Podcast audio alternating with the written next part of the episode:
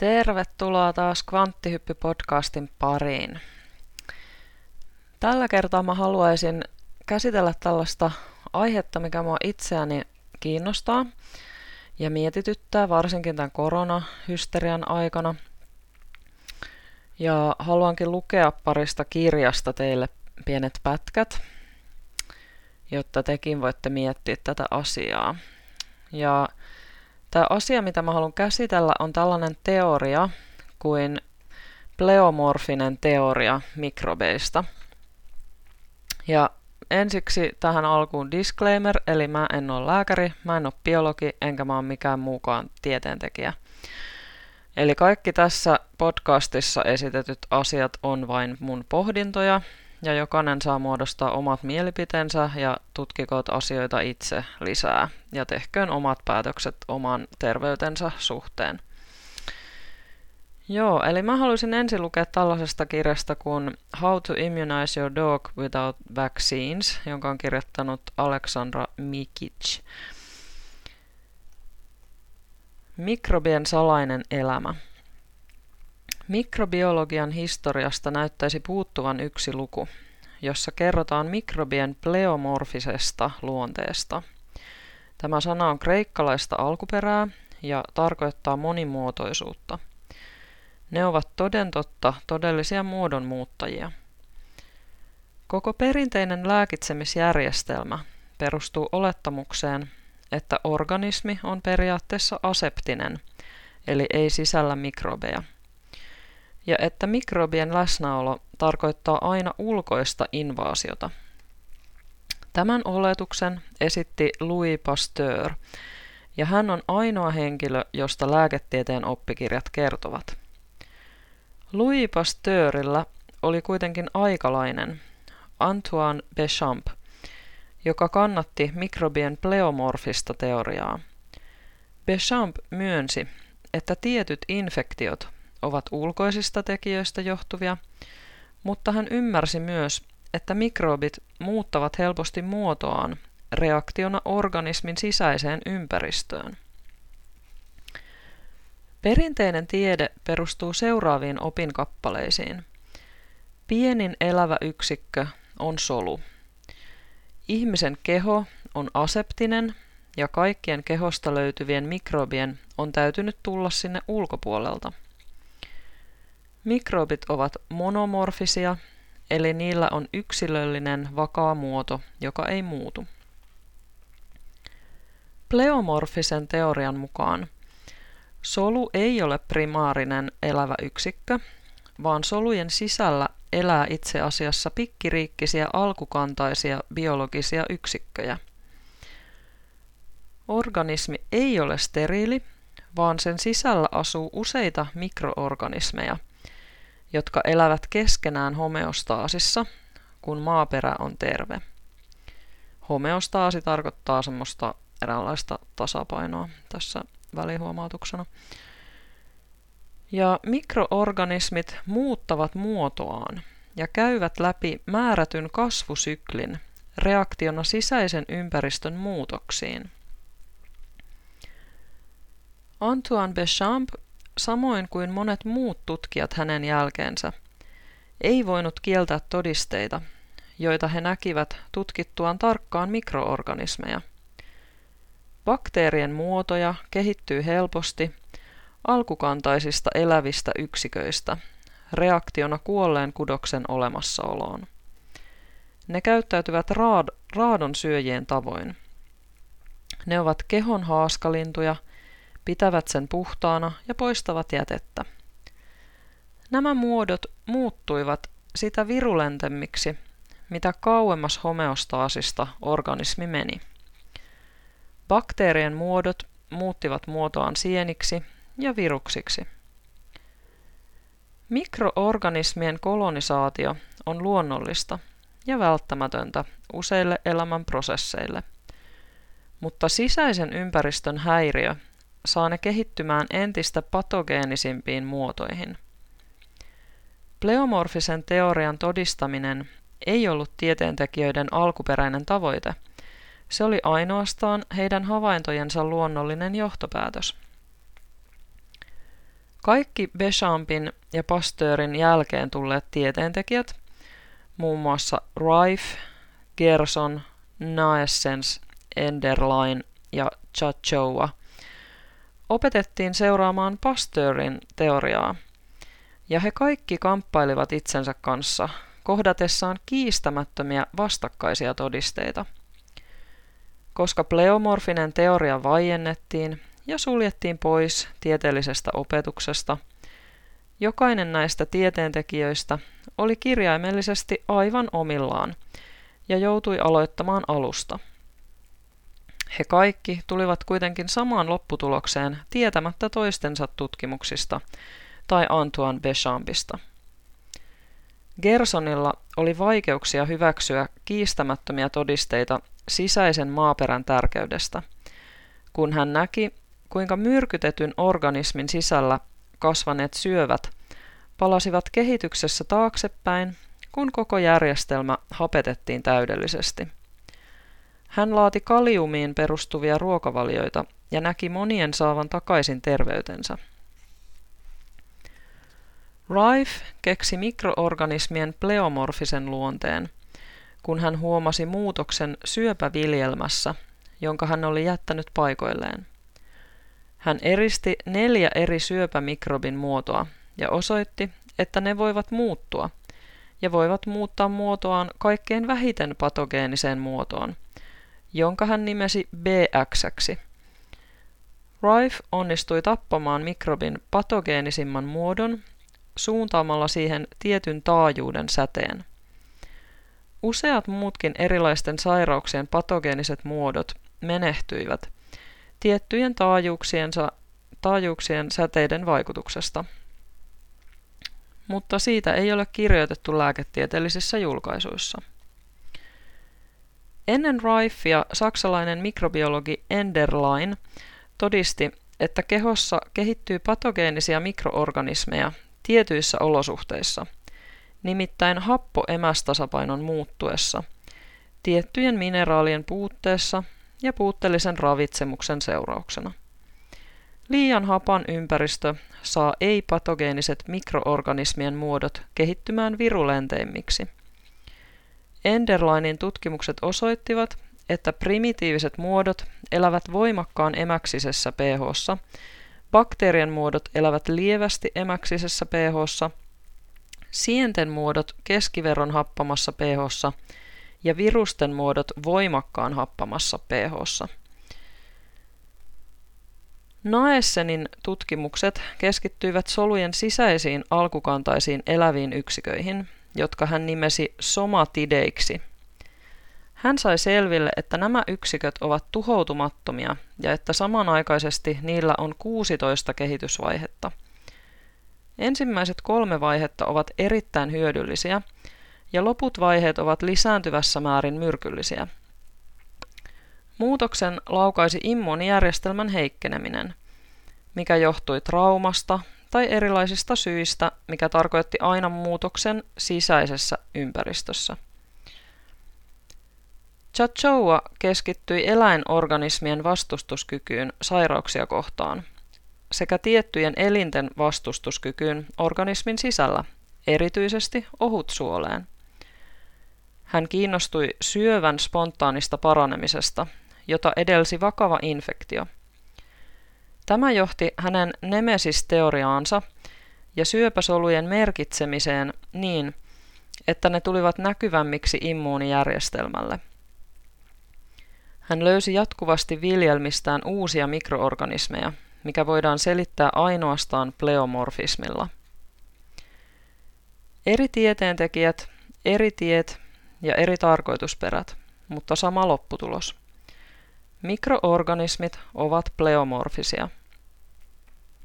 Pleomorfismi on kaksisuuntaista, mikä tarkoittaa, että mikroorganismit muuntuvat patogeenisempiin muotoihin, kun sisäiseen ympäristöön tulee häiriö, ja ne myös muuntuvat ei-patogeenisiin muotoihinsa, kun tasapaino saavutetaan jälleen. Kaikille näille tieteentekijöille yhteistä oli myös virallisen lääketieteen yhteisön taholta tapahtuva vainoaminen. Rankkoja sakkoja mediasta poissulkeminen, suljettuja laboratorioita, välineistön takavarikoimista, asiakirjojen tuhoamista, vankilatuomioita sekä uhkauksia lääkärilupien menettämisestä kaikille sellaisille lääkäreille, jotka tukivat heitä tai olivat edes kiinnostuneita heidän työstään. Onko siis mikään yllätys, että et todennäköisesti ole edes kuullut heistä koskaan aikaisemmin? Tai että he olivat kaikki tietämättömiä toistaan, toisistaan tai yhteisistä juuristaan? Mistä tukahduttaminen johtui? Eikö tieteen pitäisi ennen kaikkea olla kiinnostunut totuudesta? No, lääketehtaat tienaavat rahaa vain, jos on olemassa vihollinen, jota vastaan taistella. Ja Pasteurin teoria avasi oven tälle taistelulle. Vielä tänä päivänäkin kuulemme sellaisia lauseita kuin sota syöpää vastaan, sota diabetesta vastaan, hän taisteli kovasti sairauttaan vastaan, tulen voittamaan tämän taistelun syöpää vastaan ja niin edelleen. Vetovoiman laki sanoo selvästi, saat lisää sitä, mihin keskityt. Kaikki nämä sodat tuottavat vain lisää sitä, mistä ne yrittävät päästä eroon. Mutta yritetäänkö sitä edes oikeasti? Vai halutaanko meidän vain luulevan niin? tuhatkahdeksansataaluvun lopulla ja tuhatyhdeksänsataaluvun alussa monomorfisen ja pleomorfisen mikrobiteorian kannattajat kävivät kiihkeää väittelyä keskenään.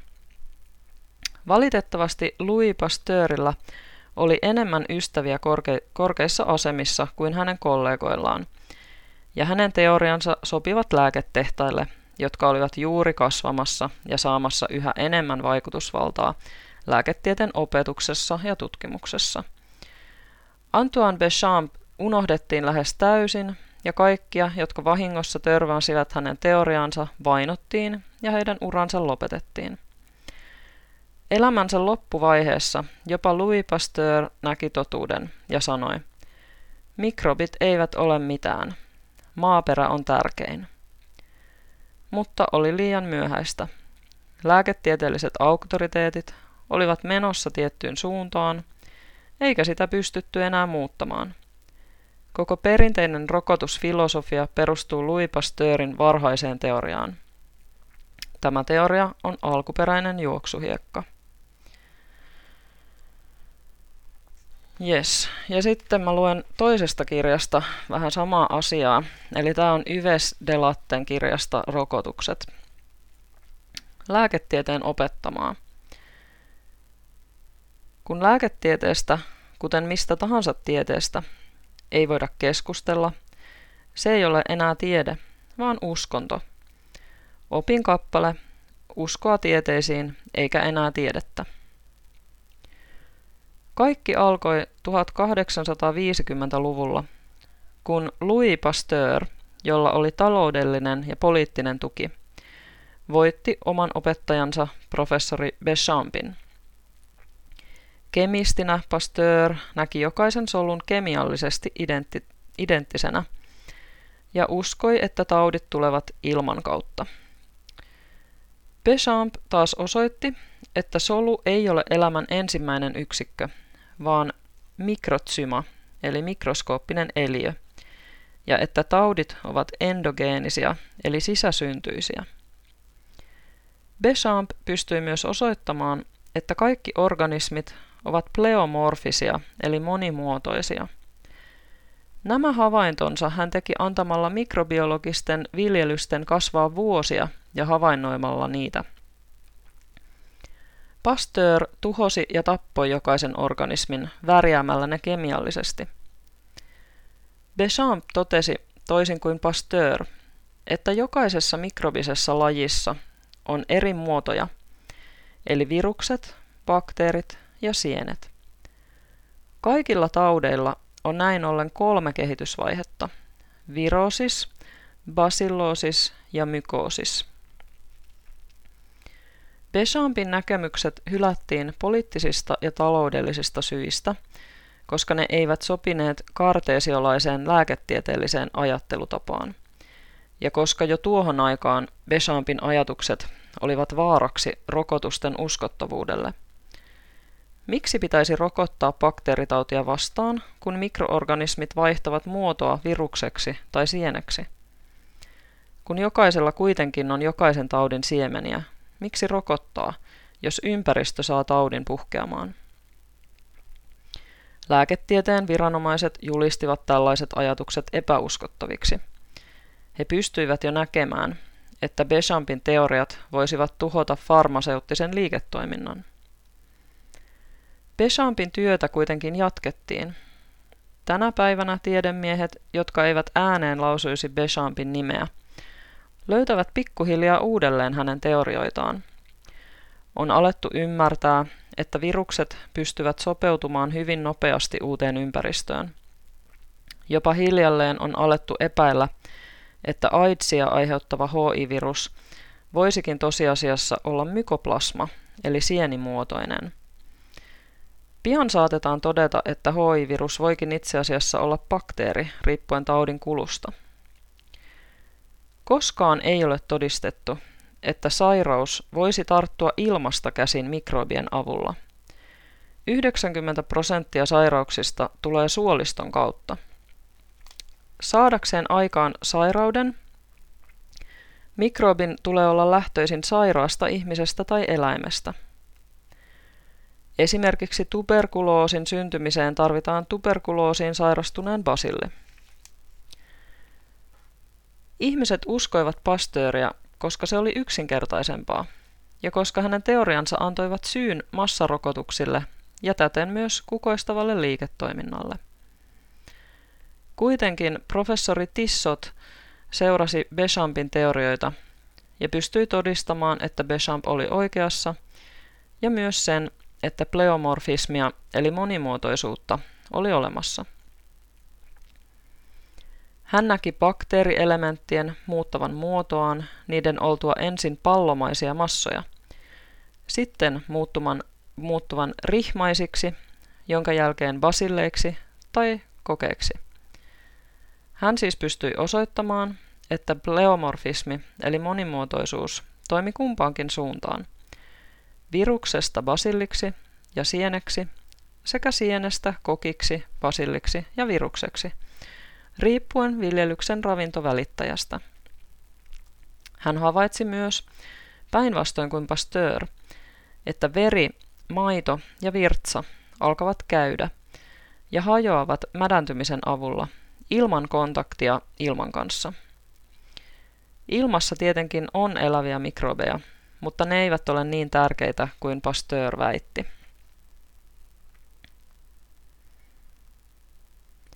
Professori Boujan jatkoi Béchampin ja Tissotin työtä osoittaakseen, että eläinten rokottaminen ja ylirokottaminen hajotti vain mikrobisoluja viruksiksi, kun nämä yrittivät sopeutua uusiin olosuhteisiin ja järjestää lajien eloonjäämistä.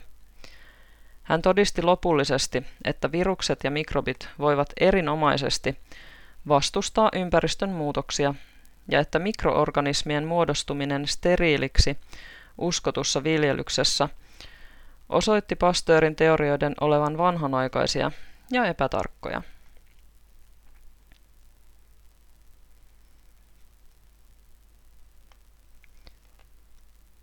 Tohtori Koutsigou pystyi osoittamaan, aivan kuten Béchamp, Tissot, Boujan, Vincent ja Gregoraki ennustivat, etteivät rokotteet suojanneet tauteja vastaan, vaan päinvastoin aiheuttivat tauteja. Kun pysäytetään taudin normaali kehitys organismissa, ilmaantuu vaikeampi vaihe. Viime vuosisadalla meillä oli mikrobisairauksia. Nyt rokotteiden ja antibioottien myötä meille on syntynyt virus- ja sienitauteja. Kun virusten vaaratonta olomuotoa muutetaan tappamalla niitä tai pysäyttämällä niiden kasvu, tehdään mahdolliseksi vielä tuntemattomien virusten, retrovirusten ja sienten kehittyminen. Mikä pahinta, nämä pystyvät vastustamaan rokotteita ja antibiootteja.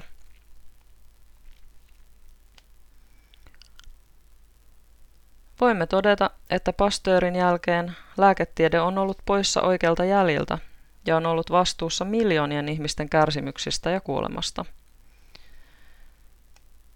On ilmeistä, että koska Pasteur oli osittain tai kokonaan väärässä, Koko lääketieteen tietomme pitäisi tarkistaa ja arvioida uudelleen.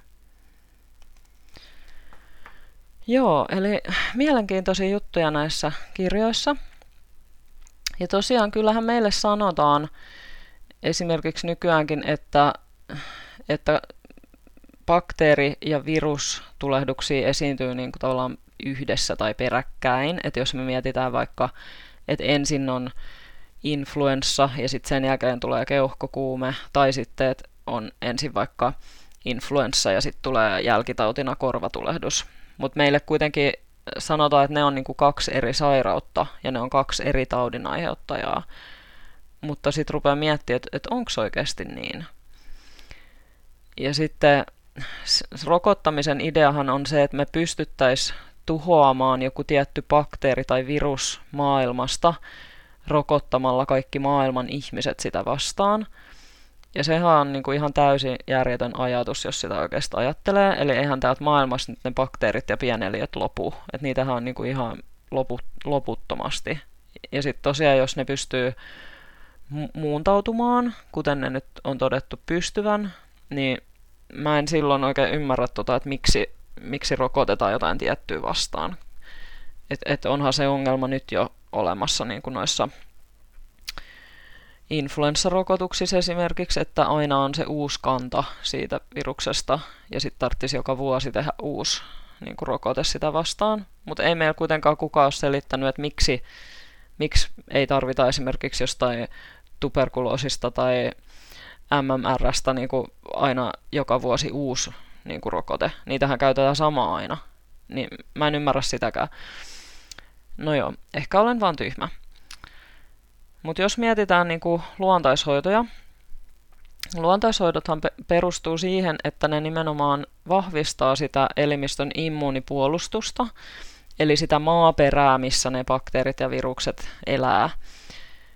Ja sitten sen takia ne halutaan vaientaa ja väittää, että ei niillä ole mitään tehoa ja ne on vaan huijausta, koska jos ne oikeasti toimii, niin silloinhan ne osoittaa tämän nykyaikaisen näkemyksen sairauksista vääräksi. Ja tämä nykyaikainen lääketiedehän ei ole kauhean kiinnostunut kiinnittämään huomioon esimerkiksi elintapojen muutoksiin, ruokavalioihin, tällaisiin asioihin. Niin että et sitä ehkä sivutaan pinnallisesti, että no joo, sun olisi hyvä laihduttaa tai jotain, mutta mut ei oikeasti niin kuin mennä siihen kovin, kovin tarkkaan. Ja jos joku lääkäri alkaa liikaa tämmöisistä puhumaan, niin kuin vaikka Antti Heikkilä, niin sittenhän hän vastaan kyllä hyökätään ihan selvästi. Joo, ja kyllä mä, niin kuin, mä oon taipuvainen uskoa siihen, että jos näitä tieteentekijöitä, jotka tästä pleomorfisesta teoriasta on puhuneet ja siihen päätyneet, niin jos heitä on kerran ollut pakko niin kuin kaikin keinoin tukahduttaa, eli heitä on niin kuin tyyli hiljennetty, heidän työt on niin kuin tuhottu, heidät on tehty naurualaiseksi, muita ihmisiä on niin kuin kielletty olemasta heidän kanssa tekemisissä tai tutkimassa näitä asioita, niin kyllä se nyt aika selkeästi sitten viittaa siihen, että siinä on jotain perää siinä heidän tutkimuksissaan. Että eihän niitä muuten olisi hiljennetty näin niin kuin väkivalloin.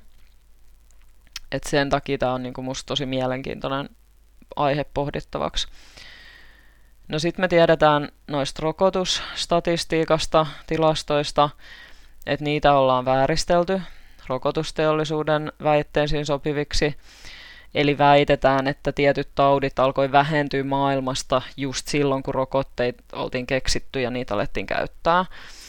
Mutta oikeasti siellä taustallahan on muita tekijöitä, kuten esimerkiksi just se, että ravitsemustaso parani, hygieniataso parani. Eli nimenomaan näiden yksilöiden maaperä parani, ja ne tuli niin kuin vastustuskykyisemmiksi ja voimakkaammiksi ne ihmiset. Ja esimerkiksi asumisolot on ollut aikaisemmin aivan hirvittävät, jossain niin kuin isommissa kaupungeissakin. Niin nyt siinä kohtaa sitten alettiin niin kuin kiinnittää huomioon niihin oloihin, että missä ihmiset asui, ja niitä alettiin parantaa. Ja siinä kohtaa sitten tietenkin nähtiin niin kuin lasku näissä kulkutaudeissa. Jos sä haluat lukea lisää näistä tilastoista ja sitten esimerkiksi näistä asumisolojen parantamisesta, niin kannattaa lukea Susan Humphreys'in kirja Dissolving Illusions. Se on paksu kirja, se on englannin kielellä. Ei valitettavasti löydy suomeksi, mutta voin linkata sen tonne blogiin. Mutta joo, tällaista pohdintaa tähän, ja tämä on mun mielestä mielenkiintoista nyt, kun tästä koronasta ollaan väännetty, ja, ja niin kuin tavallaan halutaan estää ihmisiä pohtimasta taaskaan mitään muita vaihtoehtoja kuin se virallinen näkemys siitä, että meidän pitää tuolla nyt kulkea maskit naamalla ja olla kotona ja, ja varoa tar- tartuttamasta tai saamasta tartuntaa, niin onko se oikeasti näin? Eli haastan kaikki pohtimaan itse asioita, ja toivon, että tätä nyt ei ihan heti ainakaan sensuroida tätä jaksoa. Joka tapauksessa olen laittanut disclaimerin tähän, että nämä ovat vain pohdintoja, en väitä, että mikään näistä olisi totta, mutta haluan vain antaa ihmisille ajattelemisen aihetta. Jes, mutta siinä tämä jakso tällä kertaa, ja käy toki blogissa lukemassa lisää ja katsomassa noita kirjalähteitä, jos sua kiinnostaa lukea ne. Yes, ei muuta kuin where we go one, we go all.